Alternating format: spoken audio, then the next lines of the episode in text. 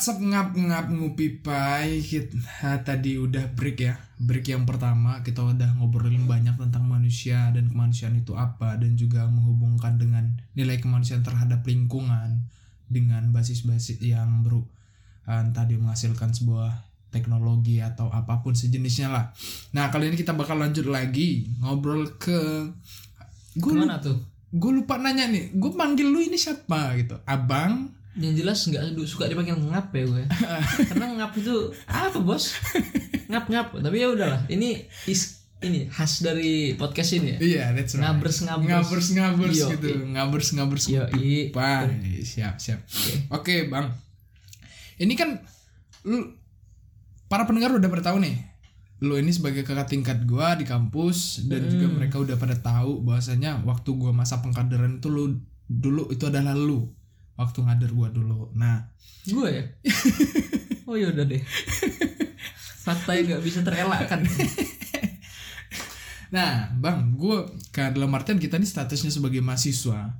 Ya oke lah, lu udah selesai komprehensif, hampir, Hampir, hampir wisuda. hampir wisuda. Hampir sudah. Tapi gue pengen ngobrol ini tentang manusia yang menjadi mahasiswa mahal loh ini. Hmm. Seperti apa itu seharusnya. Dan seharusnya kan sebagai mahasiswa itu punya inovasi-inovasi ataupun pemikiran-pemikiran seperti yang kita bahas sebelumnya atas Ah. masalah-masalah yang ada gitu. Nah, menurut lo gimana? Langsung aja pertanyaan gue gimana?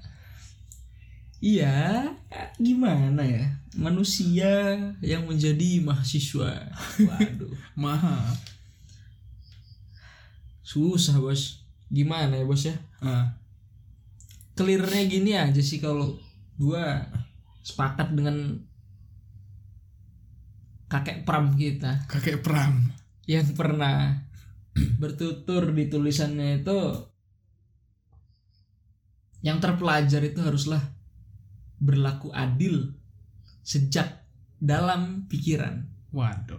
Nah itu yang sering mahasiswa mahasiswa Ah. denger Sering dengar tapi belum tentu bisa paham. kalimat itu sering. Ya pemahaman orang bisa beda-beda tapi kita coba kupas pemahaman kalimat tajam itu. Ya.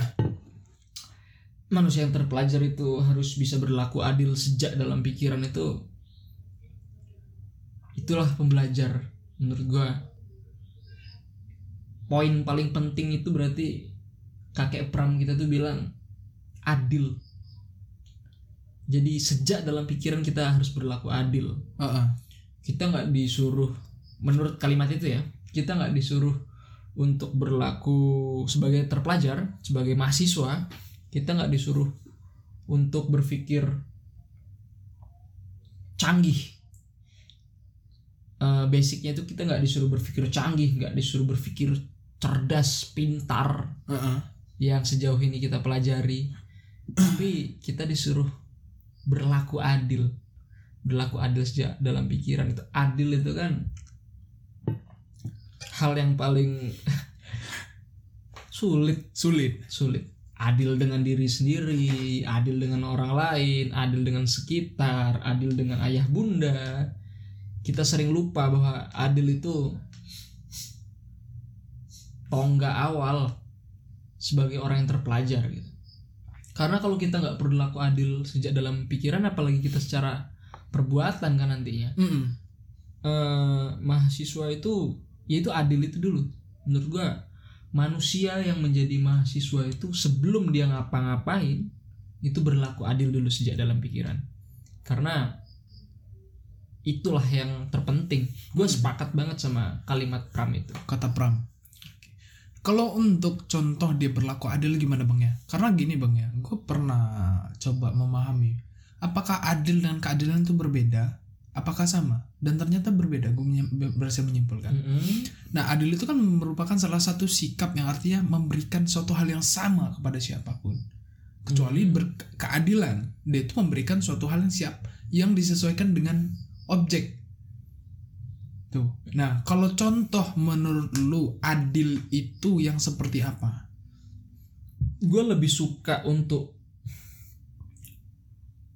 menjiwai kalimat adil di kata-kata pram itu kata adil di kalimat pram itu adalah yang bukan adil sama rata sebenarnya Hmm. tapi adil yang gimana ya adil itu kan bukan lu 2000 gua 2000 Hmm. Tapi sesuai dengan kalau ini masalah pekerjaan misalnya Hmm. kalau misalnya lo kerja lebih capek dari gua Iya. dan lebih banyak waktunya nyita lu gaji lebih besar wajar kan Hmm. gaji kita nggak sama Hmm. tapi itu adil kan Iya. adil, kan? Adil. nah itu maksud gua jadi adil nah yang kita bahas ini kan adil di dalam pikiran Pikiran. ini kembali lagi ke sosok manusia yang merasa Tuhan ini tadi menurut gua Hmm. Manusia yang merasa dirinya itu terbaik Ya. tanpa batas which is good kalau kata anak tangsel. Itu bagus cuman kalau diarahin ke yang kebaik ya itu lu bisa jadi orang kaya mungkin dengan sifat-sifat seperti itu. Ah. tapi yang terpelajar bukan disuruh untuk itu tapi disuruh adil. Adil dalam pikiran setelah itu adil dalam perbuatan. Oh misalnya gini gue mahasiswa jadi pola pikir awal ini menurut gue yang gue tangkap ya Ah, ah. kita disuruh untuk sadar dulu bahwa kita tuh sedang belajar. Kita disuruh sadar dulu bahwa kita itu nggak sepatutnya untuk menuntut sesuatu. Iya. Bahkan ilmu, ilmu itu nggak semata-mata kita harus selalu menuntut ilmu. Menurut gua, Hmm. sebelum kita menuntut ilmu, kita adil dulu bahwa yang kita terima ini ada yang bisa kita terima, ada yang nggak bisa kita terima. Kalau yang nggak bisa kita terima itu kita pertanyakan sebagai yang terpelajar. Iya. Itu tuh menurut gua sebuah bukti yang bukti kata adil di kalimat itu. Ini mungkin gua salah ya atau nggak nyerempet sama sekali bahkan dari pentingnya kalimat itu. Tapi itu yang gua tangkep. Contoh kita sebagai mahasiswa itu biasanya apalagi mahasiswa yang berorganisasi nih, Ah. fokusnya itu mencari sesuatu lu mau ke organisasi yang ngapain gue mau nyari sesuatu bang sesuatu yang jati diri gue inilah ini. Gua, kenapa nggak kita ambil prinsip ini prinsip ya jadi nggak bisa diadili ya Iya. Prinsip. menurut gue prinsip gue itu kenapa kita nggak fokus untuk sedia menerima sesuatu Karena pasti ada. karena pasti ada something good dan something badnya yang bad lo tinggalin yang Hmm. bagus ya lo ambil gitu Iya. jadi kita ngapain fokus-fokus untuk Mencari. mencari menurut gua orang nyari akan kecewa Ah. dia dapet dia puas nggak dapet, dapet, dia kecewa Kecewa. tapi kalau kita fokusin nerima rela ikhlas Mm-mm. apa pun yang kita dapatkan itu karena ini nih kita punya contoh ya sampel kita hari ini disuruh diskusi tentang gelas warna pink ini Ah, ah. misalnya untuk wujud gelasnya mata kita sama loh Hmm. sama-sama ngeliat gelas pink isinya kopinya seperempat tinggalan ah. gitu harusnya dibuatin lagi sih Ini gak? Oke, begitu buat ntar lagi. gelas pink ini ini sama mata kita tapi seandainya kita sadar bahwa ini yang terpelajar Hmm. seandainya mahasiswa yang terpelajar seandainya kita sadar bahwa hari ini kita mau diskusi soal gelas kita harus berlaku adil dalam pikiran pertama kita nggak bisa mengadili diskusi tentang gelas di hari itu kalau kita nggak bawa analisa Iya. kalau kita nggak bawa sesuatu ilmu kalau kita nggak bisa rela bakal setelah kita dapat analisis yang bagus dan menurut kita paling benar tentang gelas pink ini kita harus bisa rela dulu oh kalau ada pendapat lain Ah, ah. karena bisa jadi itu benar di latar belakangnya itu Jadi nggak langsung mencakleken apa yang kita Ah, dapat itu gitu. men- menurut gue sebagai yang terpelajar adil harus seperti itu terus lo lihat lo udah ngelihat gelas ini untuk diskusi ini Hmm. nggak ngapa-ngapain nih sebelumnya? Ah, ah. sebelum hari ini diskusin gelas lu nggak ngapa-ngapain. Tapi gua misalnya oh gua analisis kenapa gelas ini dibentuk seperti ini bulat? Kenapa ukurannya seperti ini? Kenapa diameter gelas ini dirancang seperti ini? Terus gua punya analisis lain lanjutannya oh ternyata sesuai dengan tangan-tangan orang Indonesia yang nggak terlalu besar seperti bule makanya dibentuk Lebih se- kecil. sekecil ini gitu Mm-mm. Terus oh kenapa gelas ini terbuat dari plastik yang beda lah plastiknya. Ini jenis plastik yang kalau misalnya dia kena minyak, kena kotoran dia gampang bersih gitu. Nah, gue udah bawa analisis itu sebelum hari ini diskusi gelas. Lo enggak. Ah, ah. Dan menurut gue itu salah satu bentuk ketidakadilan dalam berpikir berlaku tidak adil dalam berpikir itu sebagai yang terpelajar apa pun itu lo harus analisa Hmm.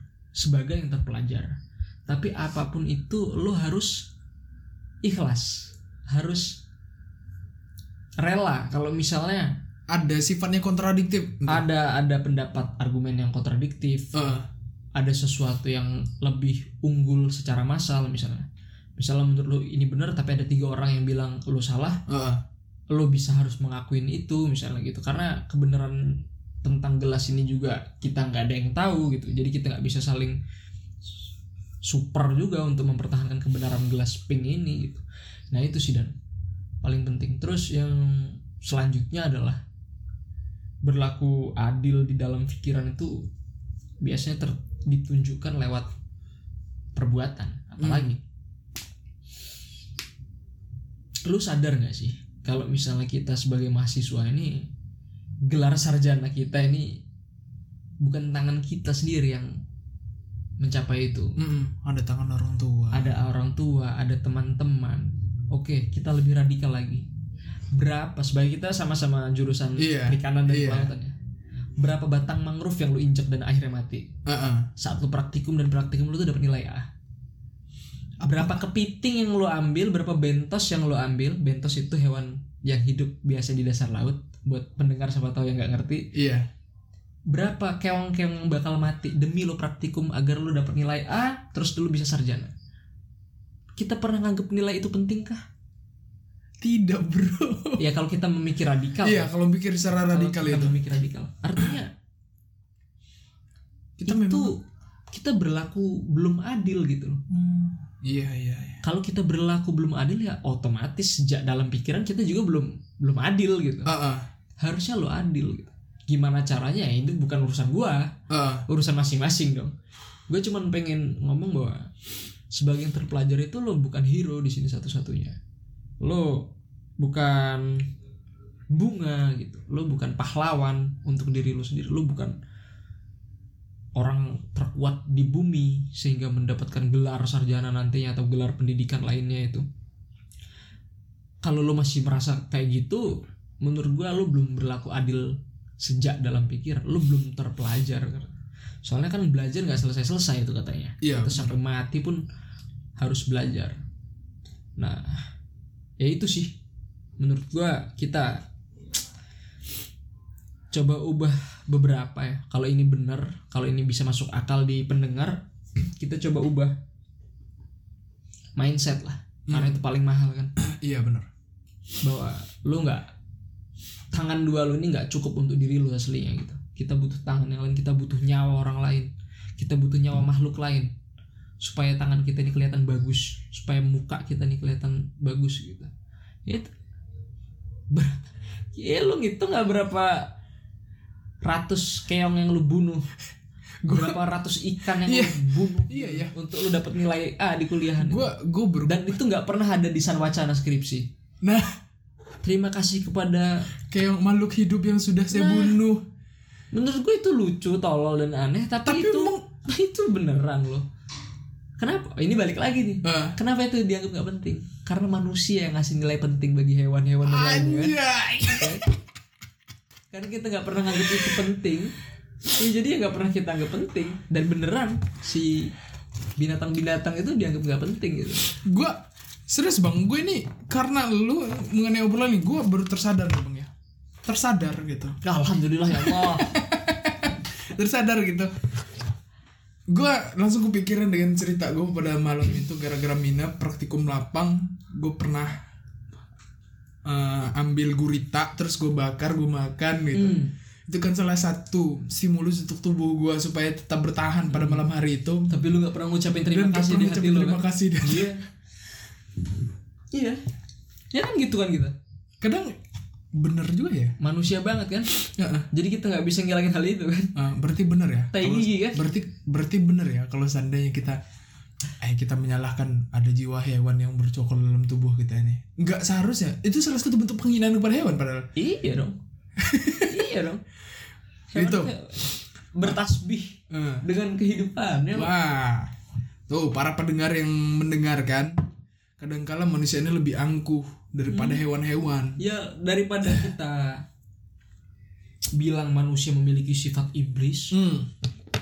dan kita wah manusia memiliki sifat hewan.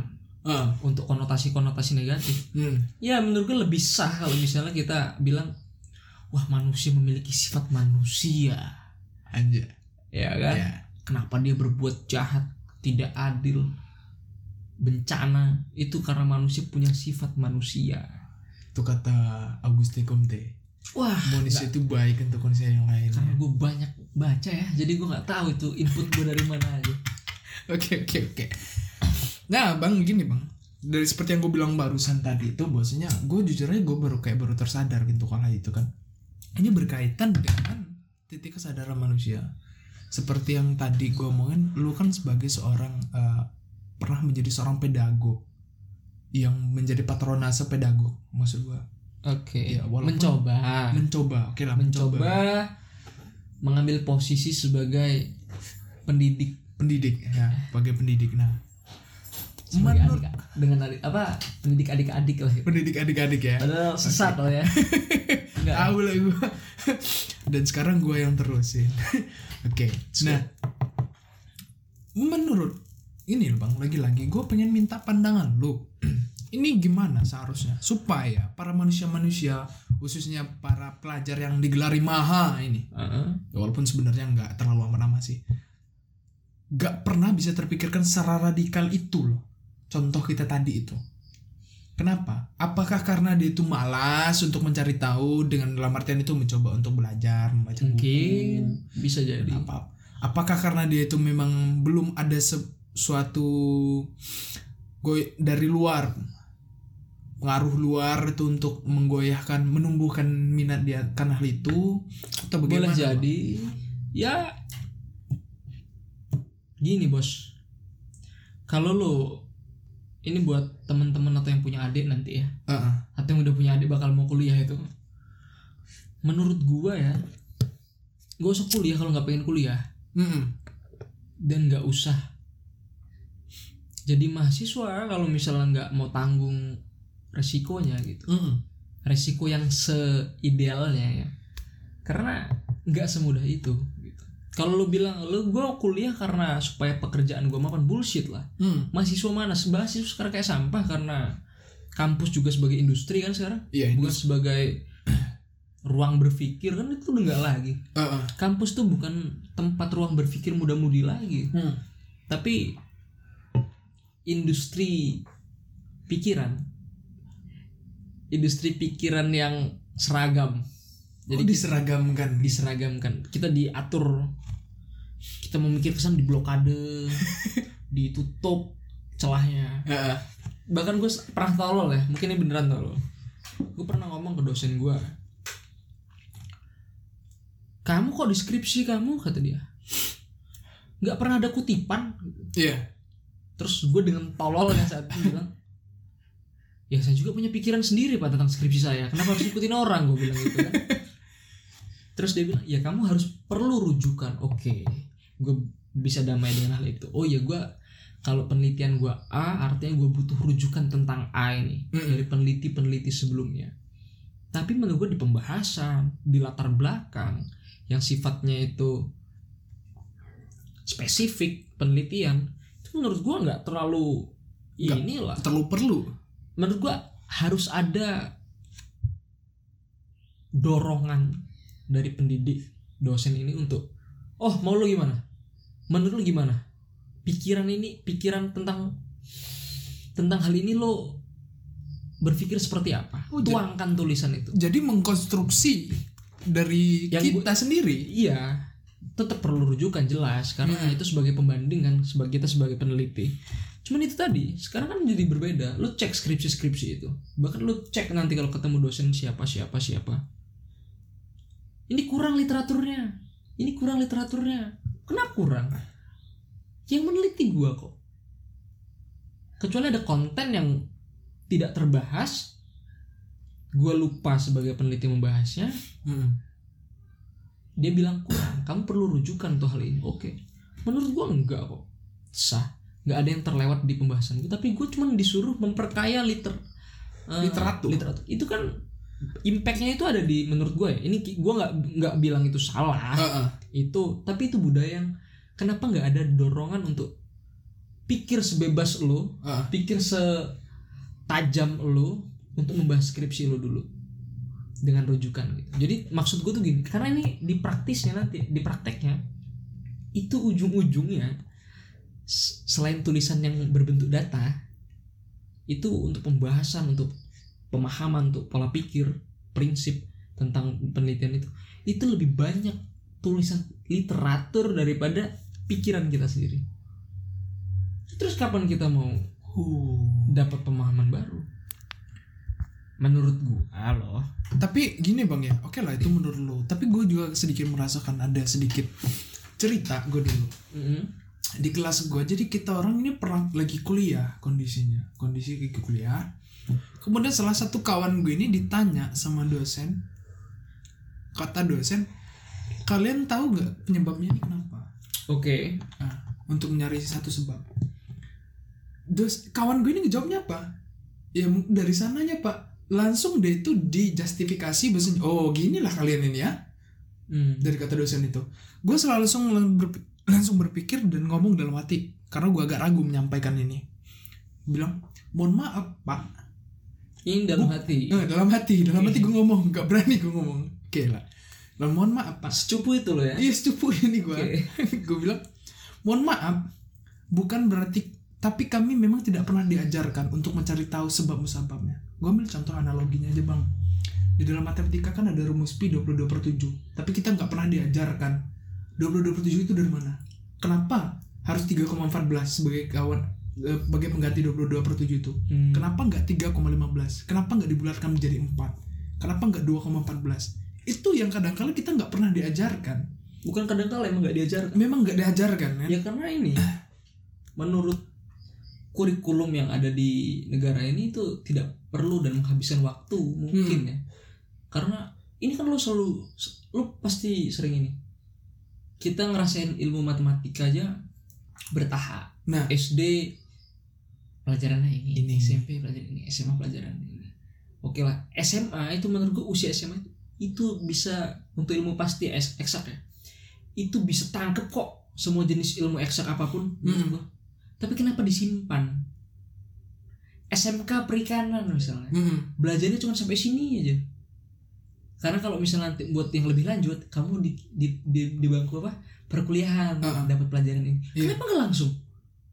Nggak bego kok manusia itu. mm, Manusia itu adaptif dan adoptif kok. Bisa kok mempelajari apa yang ada di perkuliahan di usia kita SMA. Bisa asal kurikulum kita nggak begini gitu. iya iya iya. iya. Cuman kan emang kayak sengaja dibuat strata, strata, strata supaya apa ya? Supaya industri setiap strata berjalan kan. Mm, Kalau ini ya sinisme gua bilang ya itu karenanya. mm. Itu sebuah sinisme ya. Sinis. sebuah sinis gua tentang hal itu ya begitu kita dianggap kayak eh, oh ini kamu belum nyampe ini Ah, nanti di bangku perkuliahan kalau mau belajar ini kenapa bisa kok mm, gua mencoba belajar membaca ya satu mencoba membaca pengantar filsafat kelas 1 SMA ah, gua mencoba belajar itu. Pusing nggak? Pusing dong. Sampai nggak kagak loh. abis gak baca baca abis. Tapi setidaknya kamu mencoba gitu. tapi itu ada yang bisa gue tangkap gitu. Ah, karena nggak ngejamin di usia lo 20-an lo bisa tangkap juga. Iya. gitu loh. Jadi kenapa harus disimpan gitu loh? Ilmu-ilmu itu disimpan. Jenjang berikutnya. Ini gua gua kontekskan ke yang ini ya. Ke yang setelah kita dewasa ya. Ah, ah. kalau anak SD langsung belajar Pitagoras dari mana itu kan kayaknya emang belum ini kan. Mm, karena waktu ruang berpikir dia aja pun lebih banyak bermain ah, ah. melatih motorik melatih sensorik gitu-gitu loh. Iya. kalau misalnya udah SMA loh sis, kenapa kita harus ditahan-tahan? Belajar sesuatu. Kenapa juga harus ada S2 S3 Sedangkan kalau seandainya S1 bisa mengulik kalau semuanya. S1 tuh punya kita diberi kesempatan waktu dan ruang berpikir untuk berpikir jauh ke sana. Kenapa harus disimpan disimpan setiap kurikulum itu? Ah. menurut gue itu menurut gue pribadi itu kurang tepat tapi bisa jadi benar juga kurikulum yang sekarang terjadi. Heeh. tapi menurut gue itu kurang tepat. Dan kalau misal gue disuruh ya udah maunya gimana? Kalau menurut lu harusnya gimana solusinya? Ya bukan tugas gue dong. Iya memang jelas. Iya kan? Jelas bukan bukan tugas gue dong karena gue emang bisa bu- ngubah kurikulum ini kan? Kagak. Itu balik lagi kan kalau misalnya kita ngomongin masalah manusia yang terpelajar. manusia yang terpelajar. Wabil khusus mahasiswa ya. Kita terlalu lambat lah terlambat untuk hal itu. Terlambat karena senjata manu- mahasiswa itu kan pikirannya. Hmm. mindset pola pikir Sekarang- cara dia bergerak cara dia memandang sesuatu. Tumpul menurut gua. Kita semua mahasiswa yang era sekarang mayoritas tumpul untuk hal itu. Kita lebih mengorientasikan masa-masa kita menjadi mahasiswa ini kepada hal yang sia-sia dan happy happy Ah, Padahal harusnya kita menderita sebagai mahasiswa itu. Karena kita berada di masa untuk kita dituntut untuk berpikir. Kita dituntut untuk menyelami ruang berpikir. Kita dituntut untuk berpikir dalam berpikir itu kan menderita. Karena pengetahuan yang kita dapat setelah itu ada penderitaan di belakangnya kan? Hmm. lo tahu sesuatu lo akan menderita. Lebih baik nggak tahu apa-apa sekalian. Tapi saat kita memilih jadi mahasiswa kebanyakan dari kita itu malah ya ya udah lah gitu. Pusreng aja bos kan gitu. Iya. Kebanyakan begitu. Nggak perlu mencoba untuk meng- mengupgrade gitu ya. Mm-mm. Ka- terus eh, kita udah masuk ke ini nih kalau kita bis, bicara manusia sebagai mahasiswa kita juga akan melenceng biasanya ke mahasiswa dalam konteks sosial kultur nih. Ah gimana? Ya apa? Menurut lo? Gua interest mahasiswa sekarang lebih ke berpikir apa ke praktis? Gua lebih condong kepada praktis. Ya kan? Sekarang kan orang banyak bikin Praktis. praktis, untuk pragmatis saja. Mm-mm. apa pun punya nilai manfaat yang untuk dirinya sendiri penting gitu. Ada lagi yang misalnya oh gue dulu ini ceritanya. Menurut ini gue sebel banget soal hal-hal yang begini nih karena apa sih? Kita ini lagi di ruang lingkup yang berpikir loh. Ah, ah. perbanyak literasi perbanyak pengetahuan. Gue presentasi. Adalah misalnya istilah yang gue pakai saat presentasi itu sebenarnya simple aja. Tapi nggak bisa dimengerti sama orang lain misalnya secara empiris ah. secara eksplisit gitu gitu. Implisit Terus, iya terus gue denger bisikan di belakang bangku saat gue presentasi itu di depan gue itu bangku paling belakang tuh pasti sok sok-sokan banget pakai istilah begitu. Wih coba lo berpikir terbuka. Kalau emang lo nggak tahu lo akan tahu hal yang baru. Ya benar kalau emang lo tahu ya udah kita ini lagi jadi mahasiswa. Mm. kenapa kita takut? Nah kita tuh berada di sosial kultur mahasiswa yang apa sih? Bukan apatis ya Ah. karena kebanyakan mahasiswa juga nggak nggak apatis juga sih. Dia ada rasa peduli segala macam. Cuman apa sih? Hmm. dikit-dikit bilang apa sih? Apa sih lo ngopi sampai malam ngobrolin kagak jelas? Ah. itu obrolan lo yang kagak jelas. Kalau tongkrongan gue mah jelas. Ah, lo ngapain? Diskusi sosok diskusi negara sosok diskusi agama ngapain sih? Apa sih?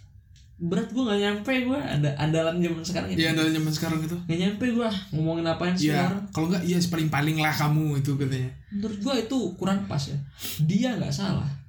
Tapi dia sebagai mahasiswa nggak seharusnya. dia sebagai yang terpelajar nggak harusnya kayak gitu bos. Hmm. menurut gue gue pernah sentak berpikir gue bang dulu. Karena gue pernah mempertanyakan satu hal gitu dengan kawan gue gitu. Dan dia bilang apa juga jawabannya entah gue nggak kepikiran entah gue nggak kepikiran. Dan jawaban gue cuma satu secara saklek. Menurut gue itu bukan lu nggak kepikiran. Tapi memang nggak pernah mau mikir untuk hal itu. Gue berpikirnya demikian gitu. Dan bahkan memang agak susah sih kita mengajak orang-orangnya seperti itu bang. Ya, Iya. mak- ya gue nggak nah gue pengen menghubungkan juga nih bang. Ini ya gue pernah dapat obrolan dari founder klasika dia bilang katanya dia menye- menyepakati satu hal bahwasanya kampus ini memang bukan sebagai tempat ruang berpikir lagi. Tapi sebagai industri. Dan dalam artian kampus ini sudah mematikan nalar kritis para mahasiswa ini Oke. sebagai manusia yang terpelajar. Tuh nah sekarang maksud gue lu sepakat nggak akan hal itu? Satu pertama kampus ini mematikan pro- nalar kritis mahasiswa. Dan kedua menurut gua dan menurut lu gimana? Apakah ada pengganti lain? Misalkan dari dari organisasi ini sebagai pengganti untuk mengaktifkan nalar kritis mahasiswa itu Hmm, secara praktis gue membenarkan poin pertama tadi yang bilang secara nggak langsung secara nggak sadar secara masif masih apa kampus itu berusaha mematikan nalar kritis mahasiswa Ah, ah. itu secara praktis itu terjadi menurut gue Iya. perkara itu didesain beneran sama pihak kurikulum yang mengurus kurikulum atau pihak kampus gue nggak nggak tahu ya itu bukan ranah gue tapi ada oase di tengah itu semua itu organisasi emang sekarang ini. Menurut gue mata air untuk lo tetap bisa berada dalam lingkungan berpikir dan nalar kritis itu ada mata air di organisasi untuk hal itu. Jadi organisasi yang bagus yang tepat sama diri lo itu itu bisa jadi meditasi bisa jadi healing kalau lo anggap segala kekangan segala ketidakbebasan berpikir kritis yang ditekan oleh pihak kampus itu sebagai rasa sakit ya. Ah, itu bisa jadi penyembuhan atau pengobatan di organisasi. Tidak semua organisasi. Iya. Gua lurusin lagi ya gua nggak pernah mengikuti organisasi organisasi apa pun selain himpunan jurusan gua. Hmm. karena menurut gua gua bisa bukan gua bisa ya. Gua lebih memilih untuk berada di himpunan saja yang sesuai dengan disiplin ilmu jurusan gua. Satu. Satu dan yang kedua itu gue merasa cukup ternyata. Ah. jeleknya gue di situ. Ternyata gue merasa cukup untuk ah yang gue apa namanya yang gue arungi sekarang organisasi ini itu menyenangkan dan cukup bagi gue gue langsung puas gitu loh. Hmm. Langsung bersyukur lah intinya. Iya. gue jadi menutup oase oase organisasi lain itu menurut gue salah sih gue cuman gue bahagia dengan semua yang udah melewati hidup gue gitu. Karena lagi-lagi ya karena meskipun gue nggak ikut organisasi lain tapi gue rajin berdiskusi dengan teman-teman organisasi lain. Di meja Oh. kopi secara personal gitu gitu jadi gue masih bisa nyolong-nyolong ilmu nyolong-nyolong eh, pengetahuan dari mereka-mereka itu Nah oke. Nah itu kan lu suka diskusi bang ya. Betul gue juga sebenarnya suka diskusi. Tapi walaupun sebenarnya gue adalah tipikal diskusi yang apa ya cari aman.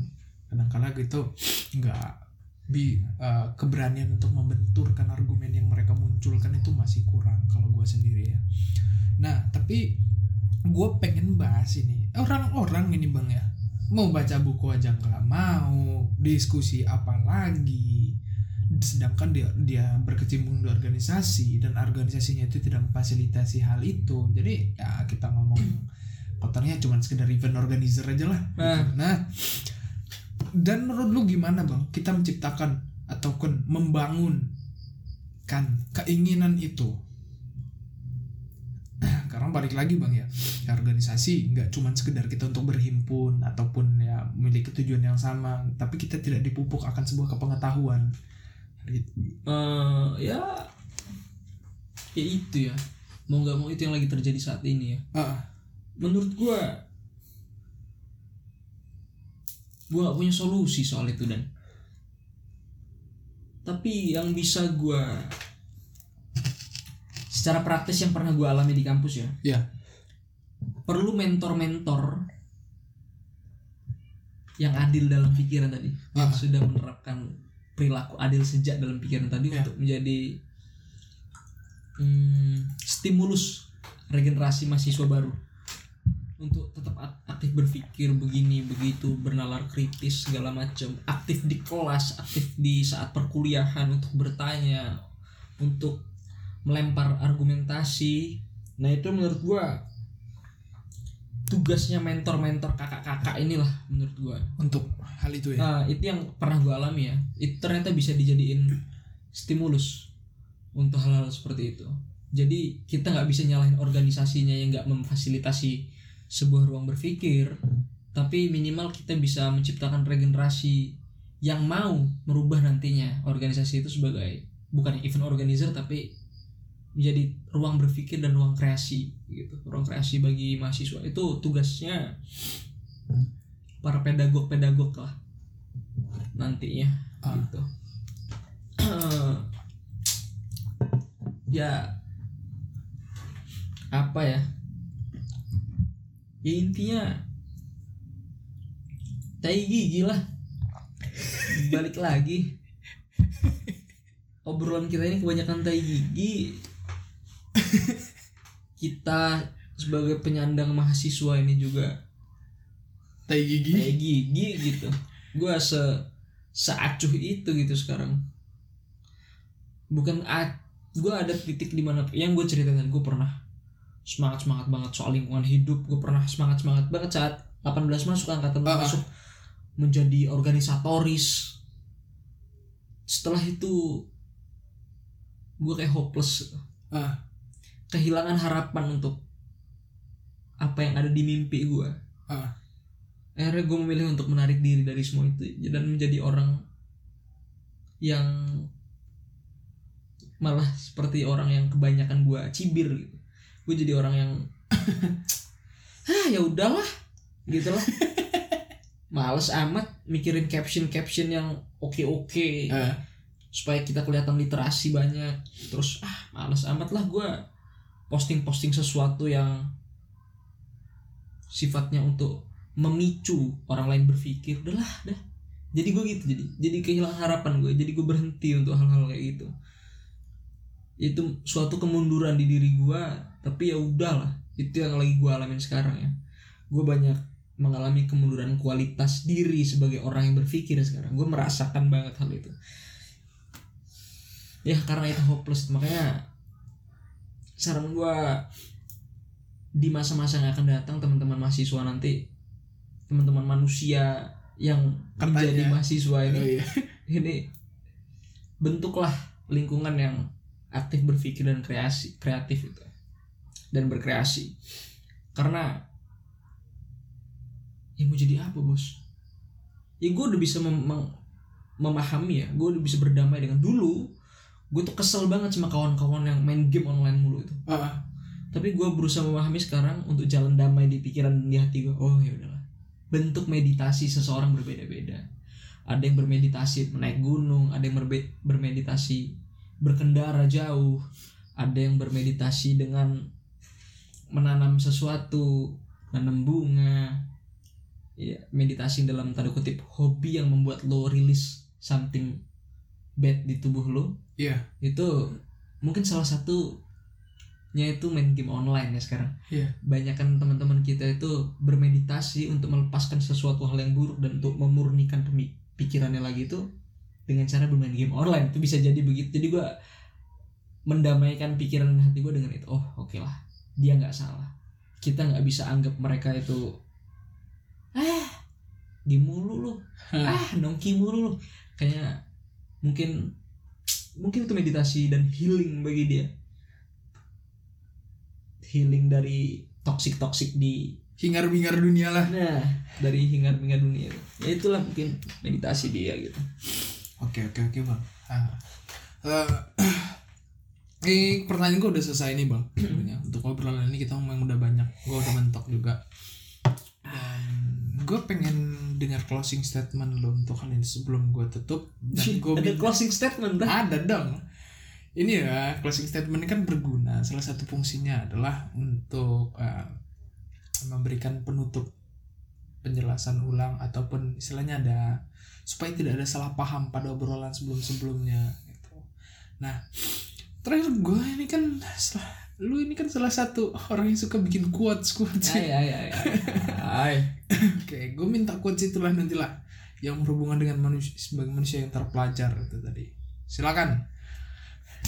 ya gue daripada buat quotes gue lebih suka menekankan kembali dan mengutip Oh, kalimat Pram tadi ya Oke, siap. gue ulangin lagi ya sebagai yang terpelajar kita harus berlaku adil sejak dalam pikiran Iya. itu sih yang paling penting dan sebagai manusia jadilah manusia yang wajar lah. Karena menjadi wajar itu sulit. Itu aja sih. Menurut gue Udah. udah. Itu pun menurut gua bisa tajam. Ah, ya gimana ya bos? Pusing gua. Dan kebanyakan tai gigi gitu. Jadilah manusia yang wajar lah. Karena menjadi manusia yang wajar itu sulit. Oke skip oke terima kasih untuk bang Danang pada malam hari ini. Udah thank you juga Bung Dani. Telah menebalkan tai gigi kita bersama. Bersama secangkir kopi dan rokok surya. Oke mantap. Thank you juga jamuan kopi dan rokoknya. Oke. Oke, terima kasih Bang Danang. Oke, buat teman-teman yang mendengarkan pastinya gue selalu berpesan eh obrolan ini jangan sampai jangan cuman cukup kamu yang dengerin silakan share supaya bisa mudah-mudahan ya semoga aja lah bermanfaat untuk siapa pun yang mendengarkan gitu amin amin walaupun gak ada manfaatnya ya sudahlah ambil hikmahnya gitu Oke, sampai jumpa karena nggak gua buka dengan salam tadi. Langsung aja tutup. Terima kasih sampai jumpa di podcast Ngupi Pai next episode. Bye. thank you